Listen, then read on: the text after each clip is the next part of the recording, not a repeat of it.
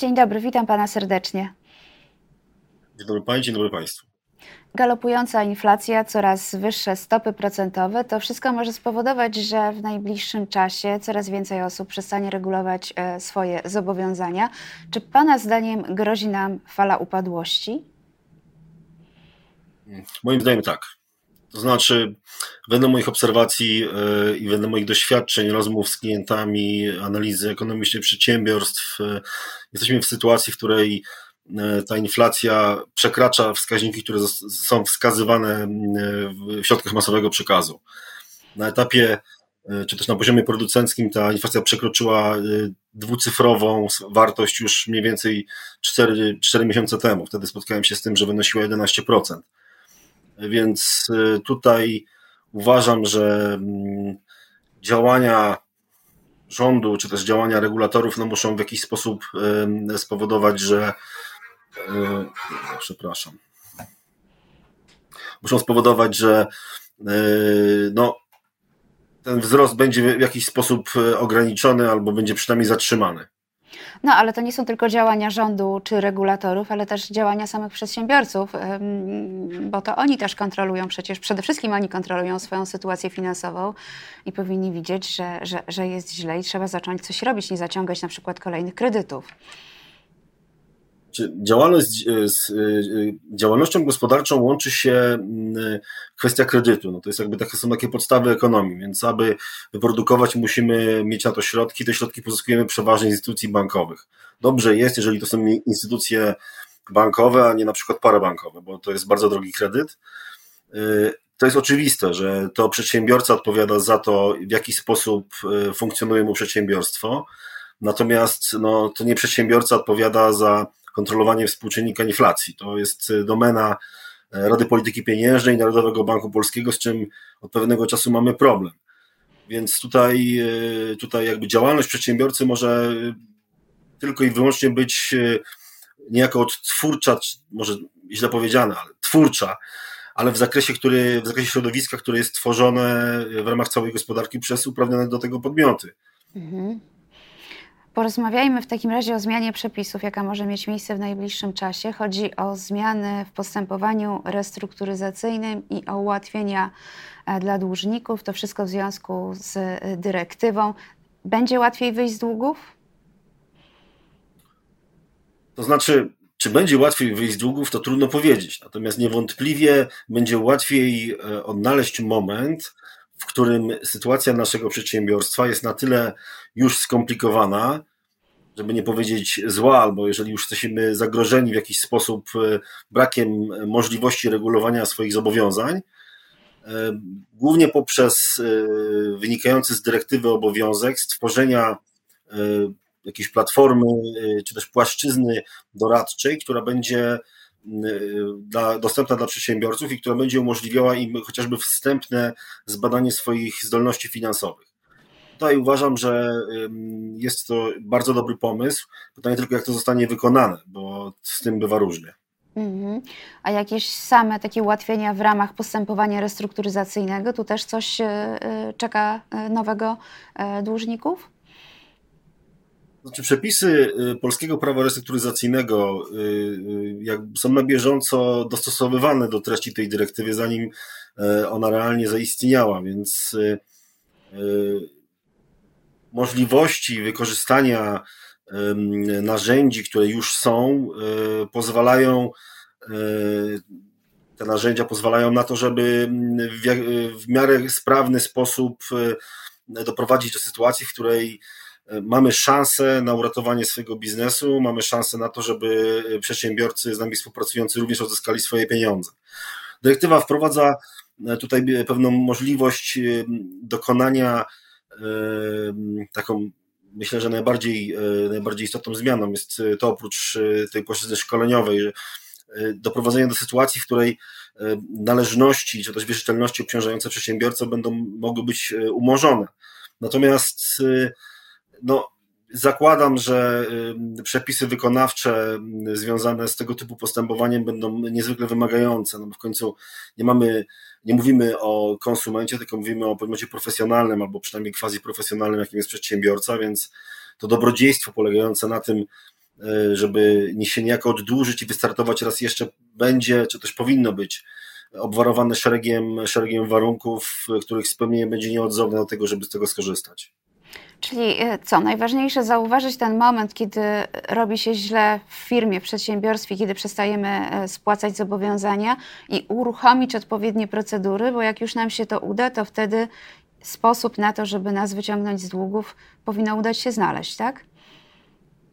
Proszę Państwa, y, najbardziej kluczowym momentem jest taka wewnętrzna refleksja firmy i czas. Jeżeli przedsiębiorca posiadający pewną wiedzę, z czym jest słabo trochę, dostrzeże w pewnym momencie, że perspektywa, jego perspektywa płatnicza nie jest zadowalająca, że za niedługi okres czasu może mieć problem ze spłaceniem swoich zobowiązań albo części ze swoich zobowiązań i w tym momencie podejmie działania naprawcze, to ma dużą szansę na wyjście z sytuacji, no, kryzysowej sytuacji, która za chwilę się w pełni objawi. Mhm. Co więcej, w takiej sytuacji, jeżeli zaczynamy rozmawiać z wierzycielami, ci wierzyciele y, też rozumieją tę sytuację, ponieważ ich sytuacja jest podobna, bowiem jeżeli my nie zapłacimy, to oni nie dostaną swoich pieniędzy. Jeżeli nie dostaną swoich pieniędzy, nie będą mogli zapłacić swoim wierzycielom. Więc wszyscy są zainteresowani tym, żeby pieniądze były w ruchu i żeby te pieniądze umożliwiały zaspokojenie zobowiązań. No i oczywiście osiąganie zysku. To jest klucz wszystkiego. Czas i moment i świadomość jest kluczem do wszystkiego. Jeżeli jesteśmy w sytuacji, w której już nie regulujemy zobowiązań, już wierzyciele nie otrzymali pieniędzy, co y, siłą rzeczy powoduje u nich pewną nerwowość, no to jakby negocjacje, czy też y, ta możliwość ugodowego załatwienia sprawy jest dużo, dużo mniejsza, dużo niższa, no i to już, to już stanowi problem. Mhm. Dyrektywa dzieli przedsiębiorców na pewne grupy, tu muszę posłużyć się notatkami, na rentownych, znajdujących się w trudnej sytuacji finansowej. Kolejna grupa to uczciwi przedsiębiorcy, ale są jeszcze nieuczciwi i niewypłacalni, którzy działali w złej wierze. Rozumiem, że zakwalifikowanie do odpowiedniej grupy może spowodować, że będziemy w, różny sposób traktowani. Niewątpliwie tak, jeżeli jesteśmy przedsiębiorcą uczciwym, to traktowani jesteśmy lepiej. Jeżeli jesteśmy przedsiębiorcą nieuczciwym, działającym w złej wierze, no to zdecydowanie gorzej. Ale ci w złej, czy ci w złej wierze, rozumiem, to są tacy, którzy sobie zdawali sprawę z tego, że sytuacja nie jest dobra, a jeszcze ją pogarszali. Czy Trudno mi odpowiedzieć e, na to pytanie jednoznacznie, ponieważ jak w każdym z dokumentów e, unijnych e, pojęcia są definiowane dosyć nieostro, z tego względu, żeby ustawodawca krajowy mógł w ramach swoich kompetencji dokonywać stosownej klasyfikacji tak naprawdę danych podmiotów czy danej sytuacji w sposób, który jest mu najbardziej wygodny albo najbardziej poprawny jego zdaniem. No i tutaj Trudno mi powiedzieć, kto jest, e, kto jest przedsiębiorstwem, przedsiębiorstwem wiarygodnym, e, a kto jest przedsiębiorstwem działającym w złej wierze, niejako mhm. ogólnie. Po prostu e, dana sytuacja jest taka, że przedsiębiorca, który jest przedsiębiorcą uczciwym, jeżeli będzie, nie, nie zauważy momentu, w którym jego sytuacja płatnicza się pogarsza, E, za chwilę będzie e, przedsiębiorcą działającym e, jakby w złej wierze. No tutaj trudno, trudno przyjąć, że mamy do, czynienia, mamy do czynienia z sytuacją, w której mówimy o przedsiębiorcach, którzy są ewidentnymi oszustami. No, tutaj szczerze powiedziawszy, nie wiem. Nie wiem, proszę Państwa, jak ściśle oddzielić przedsiębiorcę, który z braku wiedzy postępuje w sposób, który może doprowadzić do e, sytuacji, w której jego wierzyciele będą postrzegali go jako działającego w złej wierze. Tutaj pozostawiam to już ustawodawcy i myślę, że osoby zajmujące się implementacją tej dyrektywy powinny się nad tym dobrze zastanowić. Tutaj to jest szalenie istotna rzecz. Uważam jeszcze, że jeżeli będziemy mieli do czynienia z sytuacją, w której będziemy mieli y, instytucje czy też podmioty, które będą świadczyły profesjonalne usługi doradcze na rzecz przedsiębiorców i w ramach tych usług przedsiębiorca otrzyma informację o tym, że jego sytuacja płatnicza jest taka, iż zaraz grozi mu upadłość albo zaraz przestanie regulować swoje zobowiązania i to zlekceważy, no to w takiej sytuacji możemy mówić już o tej, tej kwalifikacji negatywnej. Mhm. Natomiast y, nie znam szczegółów y, rozwiązania y, ustawowego i tutaj musimy poczekać na to, co, co, co, co się wydarzy w ustawie. Panie mecenasie, to na koniec. Już jakiś czas temu rozmawialiśmy w programie o Krajowym Rejestrze Zadłużonych i o tym, że on nie działa tak, jak powinien. Czy od tamtego czasu coś się zmieniło? Jest lepiej?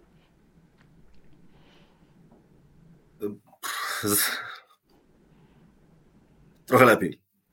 Ale nie dużo, zakładam po pana minie. Niedużo. E, podczas naszej ostatniej rozmowy zwróciłem uwagę na to, że niezwykle skomplikowaną kwestią jest sama obsługa tego rejestru, a już e, kwestią, że on często nie działa, to już jest jakby inna historia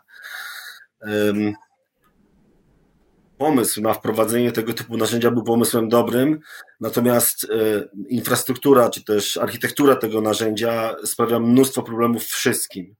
Jest to narzędzie szalenie skomplikowane, e, wymagające wykonywania czynności, które w zasadzie powinny się dziać same e, i no, realnie rzecz biorąc nieułatwiającym pracy zarówno nadzorcom, syndykom, jak i zakładam również sądowi to się zmienia.